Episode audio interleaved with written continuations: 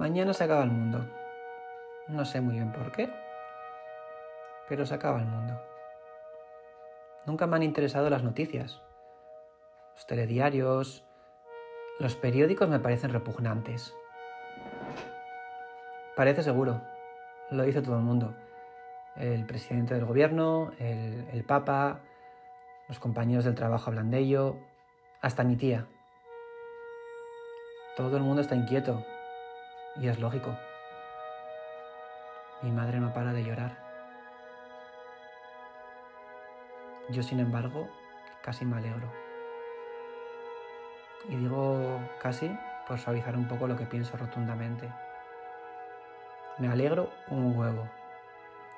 Tanto paro, tanta pobreza, tanta explotación, tanto futuro vacío, todo a la mierda. Me alegro porque se les ha acabado el chollo a, a tanto listillo acaparador de dinero a costa de los demás. ¿Ahora qué, eh? ¿De qué os ha servido reducir la sanidad pública para vuestros negocios privados? ¿Eh? ¿De qué?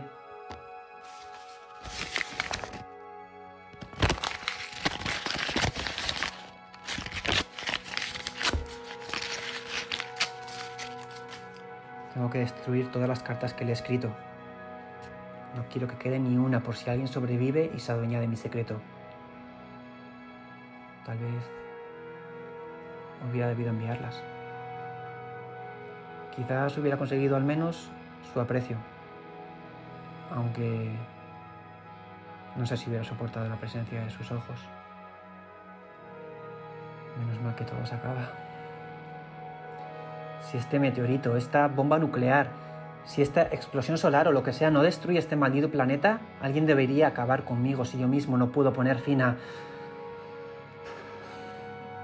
Lo que hice no tiene perdón. Soy un miserable, soy un puto miserable. ¿Por qué tuve que gritarle?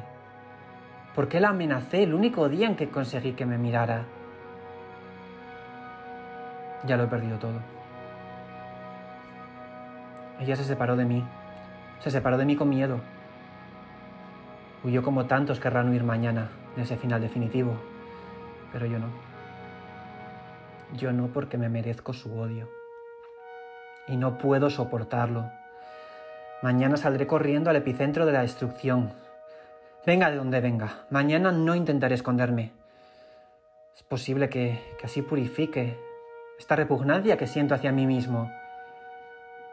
Escribía cartas que no enviaba. Y pensaba, ¿por qué lo pensé? Que, que si todo iba a acabar, ella podría ser mía por un día. Pero huyó. Huyó de mí con miedo. Y ese miedo en sus ojos me... me hace tanto daño.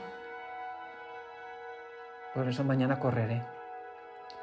Correré hacia la lengua de fuego, la, la gran ola o, o lo que sea. Pero te seguiré queriendo. Perdóname.